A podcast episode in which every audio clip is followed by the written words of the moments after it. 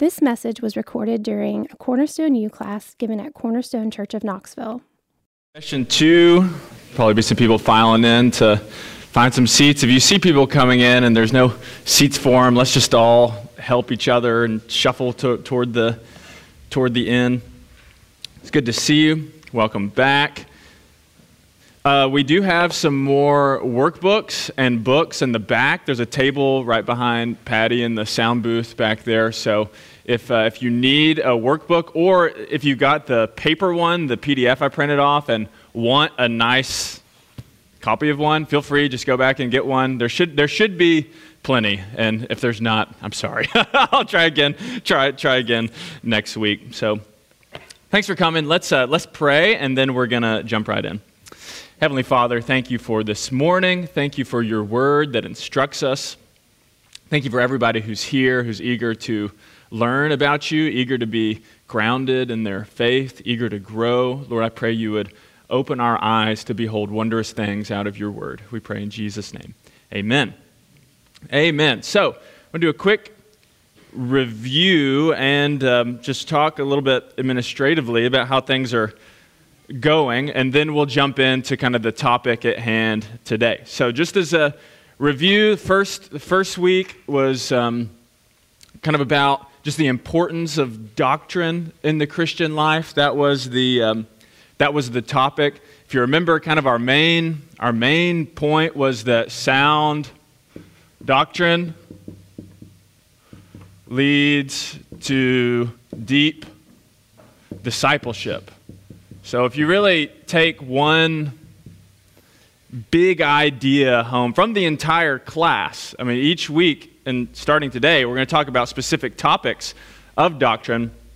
But if you take one big idea home, this is really the one I want you to take home from this class that sound doctrine leads to deep discipleship. We, um, there was a book by R.C. Sproul called Everyone's a Theologian know what you think about that title when you hear it. Everyone is a theologian. You're probably thinking, or maybe you're thinking, yeah, I'm a theologian. Maybe you're thinking, I'm not a theologian. Well, theology literally just means God talk, talk about God. So if theos, God, logos, talk, words. So anyone who says things about God, thinks things about God, is a theologian.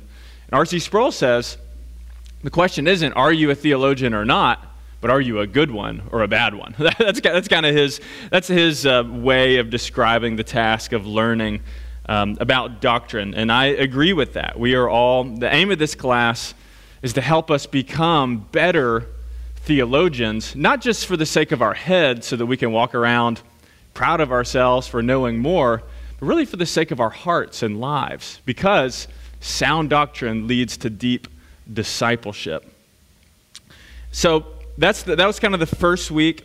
This week, we're going to talk about the doctrine of Scripture. Uh, but before we do that, I just want to hear kind of how things are going, see if anyone has any questions about um, the administration of the class. So, you should have this week read chapter 4 in Life's Biggest Questions. Show of hands, who did their home? No, I'm just kidding. We're not doing. We're, we're, we're not. We're not doing that. We're, no no guilt if you didn't finish all of the homework. I was terrible in school at finishing homework, so I even hesitate to give assignments to to do throughout the week. But my hope is that the assignments help you interact with the material, maybe in a different way than you're used to in a class like this. And a lot of the questions, by the way, are framed in write this down in your own words. And the reason I, we frame the questions that way is I really think that is how you begin to understand these doctrines. If you can articulate it, not just by reciting exactly what you read, but take what you read and kind of say it in your own words, it shows that you understand it and shows that you're going deeper. So that's the, that's the idea of the workbooks. So you should have done chapter four in the book which is section two in the workbook. So, I'm sorry if this was a little bit confusing. I think what might help is if each week you just look straight ahead to the session that's coming up for the next week. So, today is session two. So, if I would have explained it to you last week, I would have said, okay, look at session two in the workbook. It'll explain exactly what you need to do for that week. Does that, does that make sense? So, kind of next week, look at session three in the workbook, and it'll tell you exactly what chapters to read and work to do, things like that. Like I said, there's more books and workbooks in the back. And um, if you need a PDF or if you want like quotes or scriptures that we use during class, uh, you, feel free just to email me. I'm happy to send out outlines, things like that. Um, before we jump in for today's topic, any, any questions just about how the class is structured? I know there's several moving parts. So any, any questions, things that, are, things that are unclear before we jump in? Okay, great. So today, the question that we're going to seek to answer is how can we know God? That's the question for today. How can we know God? And if you think about it, it's it could be an odd way to start a class like this. We're beginning with the doctrine of Scripture. One might think that you should begin a class on doctrine about God. So start the class talking about the Trinity, of who, who God is or what God has done. Uh, but I want to start with this question because I think it's actually the most fundamental question we can ask. So, if there is no revelation of God, no way that God reveals himself to us, really there's no point of us being here doing this at all. Does that make sense? So, the most fundamental question is can we know God and what he's like? And that begins us with the doctrine of Scripture. So that, that's how we're starting. Some the- theology books, like systematic theologies, begin with the doctrine of God first. And I don't think that's necessarily wrong. I'm just letting you know that's how we're doing this class because as, as we think about it, you really need to answer that question.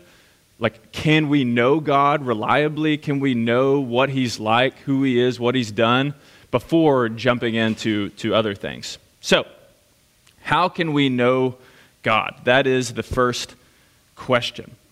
And traditionally, when people have talked about, sought to answer this question, they've talked about we know God through two books. Anyone want to guess what one of those books is? Probably pretty obvious. Ever here? Holy Scripture. Excellent. Yep, that's very good. And that's, that's really our topic for today is doctrine of Scripture. Maybe people are getting a little nervous. Two books. Is there another book? What, a, what, what do you guys think might be the other book? Yeah.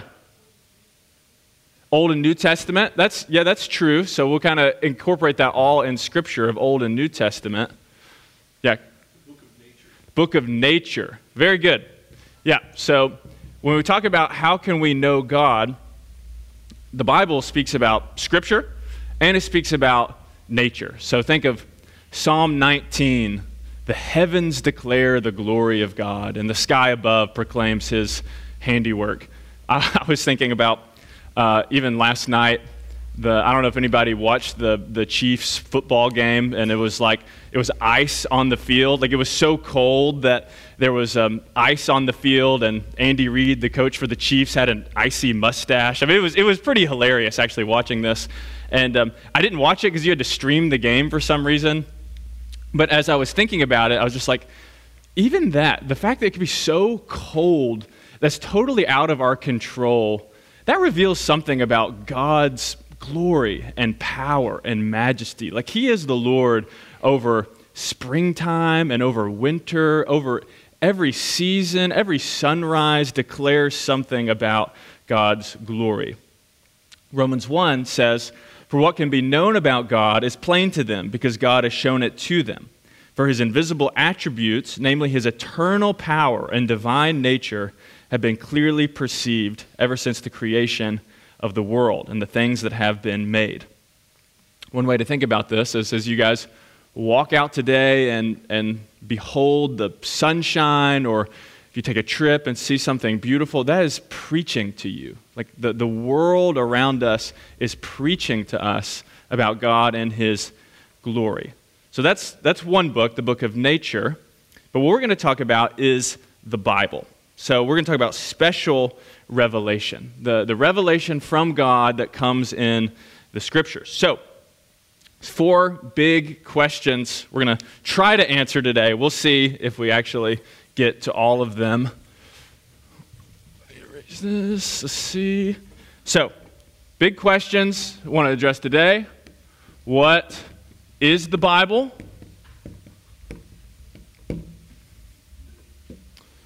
What is the Bible like? Can I trust the Bible? And how do I read the Bible? Okay, so these are four big questions. Like I said, we'll see we'll see how far we get as we as we go. So number 1, what is the Bible? I want to begin with a little little interaction like we did last time. So you look around and find a find, find a partner. For some people, this might be the most, uh, most uh, I don't know, anxiety filled part of the class. Some people probably really like it, but I want to I want to do it, do some interaction. So look around, find a partner. Here's the question. If you were sitting at Starbucks or your coffee shop of choice and you had a Bible in front of you, and somebody came who'd never seen the Bible, has no idea what that is, and just asked you, What is this book? What would you say? Does make sense? So it's a little tough, tough question to start off. If somebody saw the Bible, and you can't just say this is the Bible. You have to, you, you have to, you have to explain what is this book. Okay? Does that question make sense? All right. So take a second and think about it, and then we'll hear, we'll hear some answers and go from there. All right. Let's uh, let's come back together. Let's come back and let's hear some of you guys said. So, what is the Bible? I know it's kind of a, I was thinking about it, it's like it's a kind of a daunting question if you think about it. Somebody comes and says, "What is what is the Bible?" Let's see. How about you three guys right here? You look like a good good group. What what what did you guys say? Our salvation from sin. Good. So, kind of the, the central message of the Bible, right? Is salvation from sin. Okay. All right. Who else? Yeah. What's wrong with the world? Okay, good. So, sin, what's wrong? I've, this is kind of a side note, but I've often found that when you're talking with somebody who's an, who's an atheist or somebody who does, is skeptical about God, I've often found that question to be very, um, very helpful in interacting with them. So, okay, you're, you're an atheist, you don't believe in God. Just ask the question, well, what's, what's, wrong with, what's wrong with the world? Everybody agrees that something is wrong, right? I think anybody would say, yeah, the suffering, something's not right. But if you don't believe in God, then basically what that's saying is the world exists because of random chance and matter, right? The world just is a random big bang, it's meaningless. We're all just evolved from nothing. No good, no right, no God above us. That's it. So if somebody believes that, you might ask, well, what standard are you using to say that the world is wrong? That's a good question, just keep in mind. By what standard are you using? According to random evolution, there's nothing right or wrong. It's just the way things are. But we all know, that's Romans 1, in the conscience, we all know something is wrong with the world, right? Even the atheist you're talking to knows there's something wrong with the world. So it's a good, it's a good question to ask. Okay, what else? One, one more. Yep. Story of God. Very good. Yeah, these are all these are all great, great answers. Here, here's, here's the definition that I gave for if someone asks, what is the Bible? And you know, you probably have to define each one of these terms. So those are probably actually better answers than this one for somebody at the coffee shop. But here, here's what I might say. The Bible is the inspired inerrant Word of God. So, inspired, inerrant Word of God. Okay, what do I mean by that? The Bible is the inspired Word of God. That word inspired comes from 2 Timothy chapter 3. It says, All scripture is breathed out by God and is profitable for teaching, for reproof, for correction, and for training in righteousness. That word breathed out is where we get the word inspiration from. The idea is that the Bible is not just a collection of men's best thoughts about God, it's not just a religious textbook, but the words of Scripture come from God's very mouth. It's like a, a breathing out. And that's what this book is. So that whatever the Bible says, God says. That make sense? Whatever the Bible says, God says. That, that's the doctrine of inspiration. Th- this book doesn't just contain words from God, it is the Word of God. It's very, very important. Another text that helps us understand this is 2 Peter chapter 1. It says this Knowing this, first of all, that no prophecy of Scripture comes from someone else's interpretation.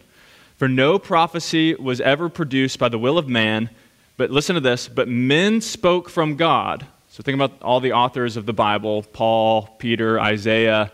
These men spoke, um, spoke from God as they were carried along by the Holy Spirit. So do you see that? So there's, there's people speaking, writing. If you read the book of Romans, it's, it's an argument from first to last, right? This is Paul the Apostle making an argument about, about redemption.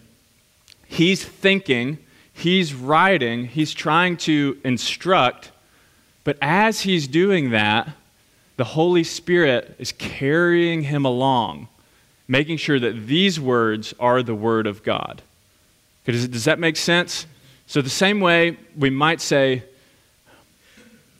we'll just say it like this the Bible is 100% man's words and 100% God's word. Does that make sense? Um, some people, well, this view of inspiration is called, if you just want a vocabulary word, called concursive revelation. Concursive. That means it's both God and man. Does that make sense? Holy Spirit inspired, men wrote. And it's very important because as you read Scripture, it comes in a lot of different ways and formats. There's a lot of different genres. So think of we're going through the book of Acts as a church right now. Acts is just a historical research narrative. So Luke, just think of the practicals of it. Luke is going around collecting eyewitness events about what happened and he's writing it down. That's scripture because as he did that and as he wrote, he was carried along by the Holy Spirit. Or think of observations of the natural world and life in Proverbs and Ecclesiastes. You read that, it reads very differently from the book of Acts, but it's still scripture carried along by the Holy Spirit. So, just an error, a couple errors to avoid when we're talking about scripture. You want to avoid the error uh, of denying divine authorship I think we would all uh, agree with that right off the bat. If somebody says, "Ah, oh, Scripture," it's just kind of it was it was it was the most evolved thinking of the day, but now we've evolved past that. I don't know if you ever heard somebody reason that way. That, that's an error because it's not just man's words, it's God's words. But on the other end, we want to be careful not to just assume, okay, Scripture is like God just dictates what people say, every single word, jot and tittle, and it's almost like a stream of consciousness to this person, and then they're writing it down. Does that make sense? So Luke is doing his own historical research, making his case, but through that, God is speaking inerrantly, no mistakes. Does that make sense? You guys, you guys following with that? Okay, and importantly, too, is the very words are inspired by God, not just the ideas. Scripture's true in everything it says, not just in its big ideas. Matthew 4 4, Jesus says, Man does not live on bread alone, but on every word that comes from the mouth of God. Psalm 12 6, The words of the Lord are pure words, like silver refined in a furnace on the ground, purified seven times. So, because of inspiration, because every word of this book is breathed out by God, that means it's relevant and authoritative for every generation. Scripture does not grow old, it does not become outdated because the times have changed. Why? Because God never changes. So f- follow this, follow this. If you encounter somebody who says, well, yeah, I know Paul thought that because he lived in the first century, but our understanding of gender, of sexuality, has changed. So shouldn't therefore we change what we believe? Well, the answer is no, because Scripture is not just Paul's ideas as a first century man living in his time and place. It is that, but Scripture is God's very word through Paul to us. So if Scripture changes, if we need to, if we need to erase some things about Scripture, what we're really saying is we need to erase some things about God. Does that make sense? That's, that's how strongly we need to land on the very words. Scripture, if Scripture is the very word of God, we cannot fudge on any of it. We can't pull back from any of it. It's authoritative in our lives. Yeah, because it's inspired, it's authoritative for us today. No scripture is irrelevant or outdated because God is not outdated or irrelevant. I really, I'm pressing this point home because it's so critical to get before we dive into the rest of doctrine, talk about the Trinity, talk about salvation, talk about the gifts of the Holy Spirit, talk about the end times, whatever we're talking about, this piece is foundational. God's word is authoritative and tells us what is true. Okay, any, any questions on that before we move on and talk about what the Bible is like? And, and any, any questions, especially on that idea of concursive revelation, the idea that God's speaking and human beings are speaking, and it kind of goes together. I'm not, I'm not saying it, it, it's not, it is a mystery how exactly the dynamics of that work, but that's what Scripture holds out to be true and how, and how it works. So, any, any questions about that? Don't want to rush on ahead. Yeah, Janice. Mm-hmm. Yeah.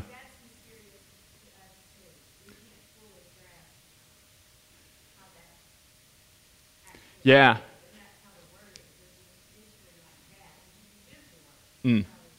Yeah, very good. Janice said that the same way Jesus is fully God and fully man, 100% God and 100% man, and you don't have to you don't have to work the percentages out so it's 80%, 20%, it's 100% both. The same way scripture is 100% man's words and 100% God's words. I think I think that's a helpful a helpful way to put it. I agree with that. Good. Yeah, another question?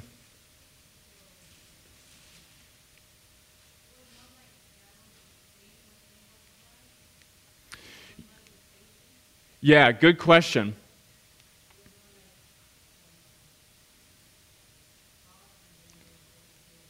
Yeah, very good. So Raquel's question is so it wasn't like a dictation where let's maybe an illustration of let's say Paul is writing Ephesians and he's right here, he's got his pen right? And he's, he's writing out the letter of Ephesians. Like, what was happening in that moment? Was God sort of, I don't know, a voice in his head saying, Paul, apostle of Jesus Christ, called by the grace of God to the Ephesians. I don't think that's how writing that letter worked. I think a more helpful way to think about it is Paul was an apostle, and when he wrote the letter of Ephesians, the Holy Spirit inspired it so that his thoughts, his arguments were God's thoughts and God's arguments. Does that make sense? The, um, and we'll have to move on in a second, but if you've, if you've ever read the Quran, uh, it reads a lot differently. It reads like specific dictation from, from God the whole time. And it's, it's one genre, it's just complete stream of consciousness. And that's the argument that, the, that Muslims will make. Like, look, this is just straight dictation from God. But Scripture doesn't work that way. It actually, God uses human personality. It's, it's amazing, isn't it? God uses Luke's distinct personality and distinct skills in order to write his divine revelation. That's, that's just amazing to think about. and there's no mistakes in it? So that's a, that's a very good question. Anything else on that before we, before we move ahead? Okay, so question two What is the Bible like? So we're, talk, we're going to talk about some attributes of Scripture. So we can talk about attributes of God. We'll do that the next class. And this one, we're going to talk about the attributes of Scripture. So the first one we'll talk about is get some space up here. Scripture is clear. Scripture is clear. The clarity of Scripture. And with, uh, with everything I'm sharing in this portion, a lot of it comes from this book, Kevin DeYoung, Taking God at His Word. We have this in the bookstore, and there's actually a little section called Cornerstone U Resources. It's the first uh, floor shelf. You know, there's like two shelves on the floor of the bookstore. This is the one closest to the entrance. And uh, we have this setting up there. So if you're interested and want to dive in a little deeper, I'd encourage you to get this book. Probably my favorite book on the, the doctrine of Scripture that's really easy to follow. He says this about the clarity of Scripture The saving message of Jesus Christ is plainly taught in the Scriptures and can be understood by all who have ears to hear it. So, the saving message of Jesus Christ, that's what you guys shared at the beginning, right? When you're talking about the message of the Bible is how we're saved from our sins. The clarity of Scripture doesn't mean, it doesn't mean that everything in the Bible is equally easy to understand.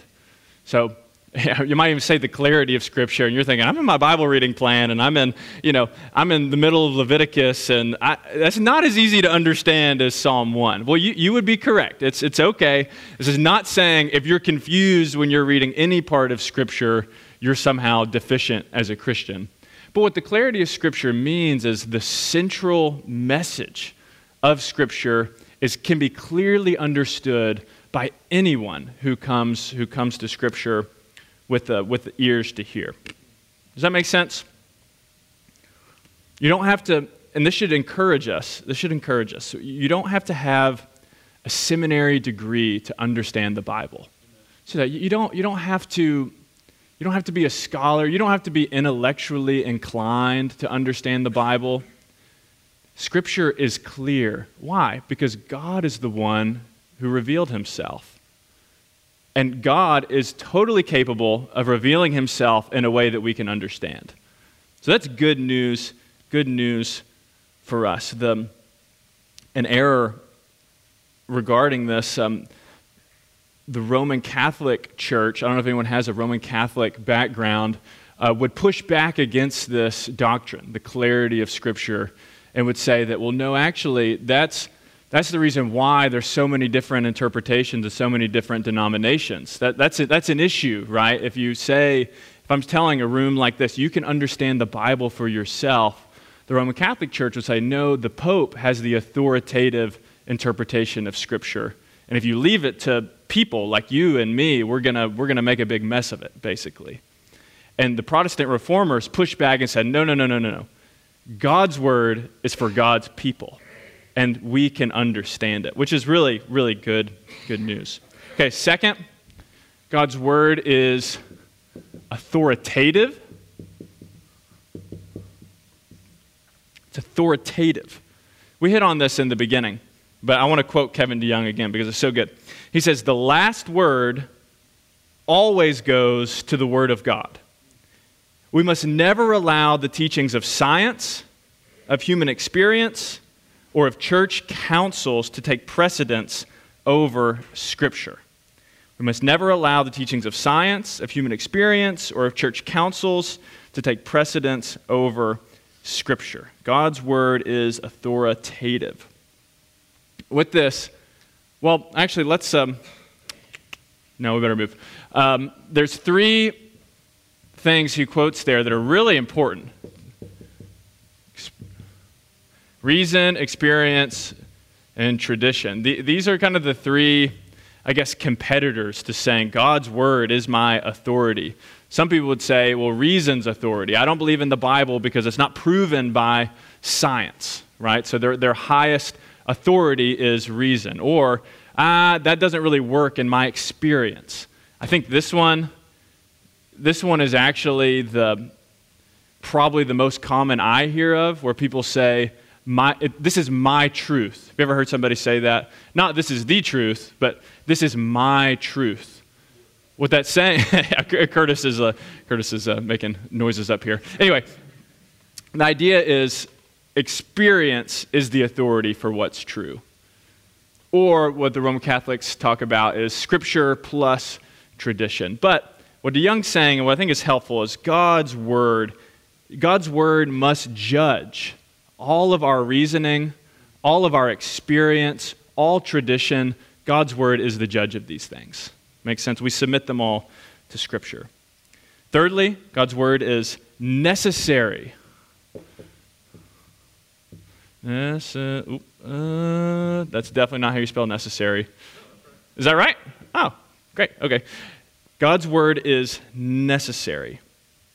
In the beginning, we talked about general revelation and special revelation, how God reveals himself through the trees, through the weather, through the beautiful world he's made.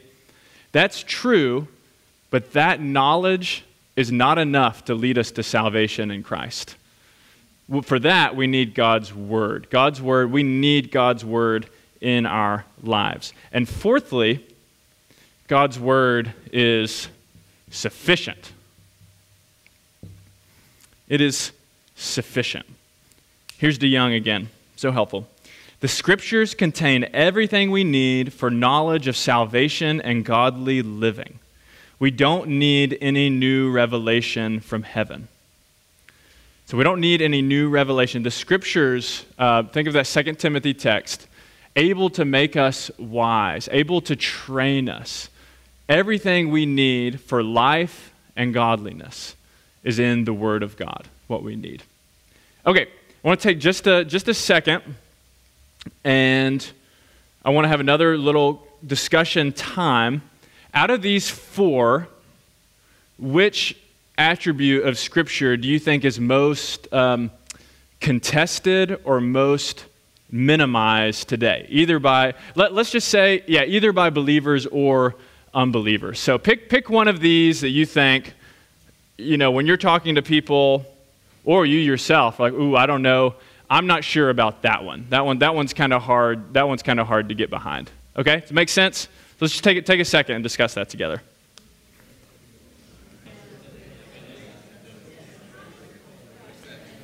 All right, let's, uh, let's come back together. Let's come back together. We've got some more to work through. So, what, what, what did you guys come up with? Of what's the most maybe contested attribute of Scripture today? Let's see. Yeah, Curtis, go ahead. Um, okay. Yeah, good. Any, did anybody else say that? Just show of hands. Anyone else said authority? Yeah, that's most most everybody. I, I, think I agree with that, is that if the authority of Scripture goes, everything else goes with it. That's very good. So, third, third question, we're going to move through this. Why trust the Bible? This is a critical question because I, what I don't want to say is just say, it's the Bible, the Bible says it, the Bible says it, the Bible says it. Why trust the Bible? Well, First, there's two reasons here. One came from the reading that we're going to talk about in just a second. But the first is that Scripture is self authenticating.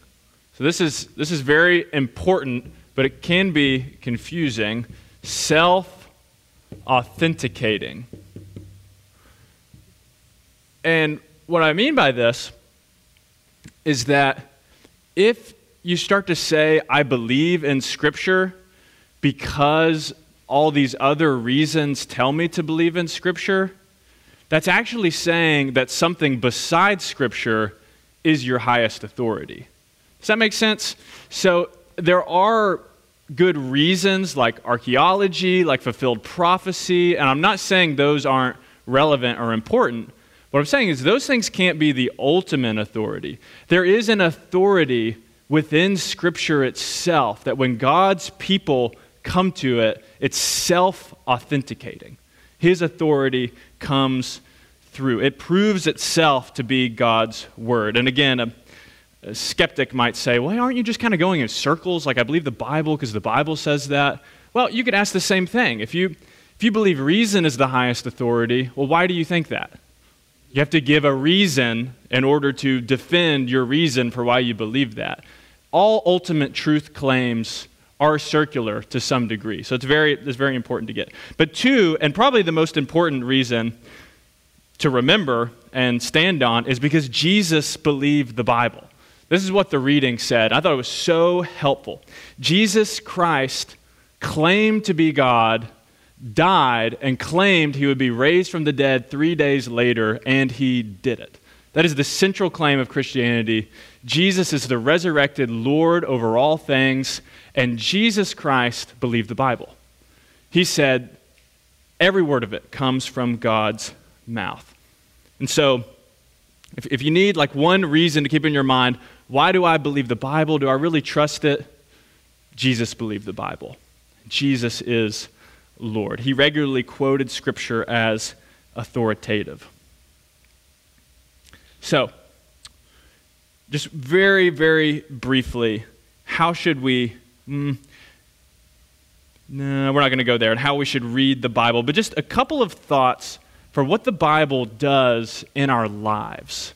So, okay, all of this is doctrine defending the Bible. What does the Bible do in our lives? It's really two things. Through the Bible, God rules us, He rules us, and He relates to us. It's through the Bible that His law comes to us, that we know how we should live. And fundamentally, it's how He relates to us. My favorite quote on Scripture is J.I. Packer. He says, God wrote the Bible in order to make friends with us. Oh, don't you love that? God wrote the Bible in order to make friends with us. What does he mean by that? Well, he means that by nature and in our and really in our sin, we're estranged to God. And we can't make up the gap. We can't make up the gap to know Him, but He can make up the gap. He can reveal Himself in a way that we can understand. And He did it to make friends with us. So, as you begin the new year and a Bible reading plan, and as you're just trying to work through the Scripture, if that's what you're doing through, throughout this year, remember that. Ultimately, the Bible is not. It's not just a book full of information, there is information about God. It's not just a book, um, yeah, with facts about history. As you open the Bible every morning, what's happening is God is coming down to make friends with you. That's just an incredible thought. That's what happens every morning you open your scripture. God is relating to us. So let us let us trust in God's word and let us read God's word, dive in together. Amen. Amen. So let's, uh, any, any questions, real quick? In a minute, I'm going to have Curtis come up and pray for us to close out our time, but I just did want to take a second. Any, any questions that we didn't cover in class about Scripture or questions just about the structure of class in general and um, what, we'll, what we'll do? Yeah.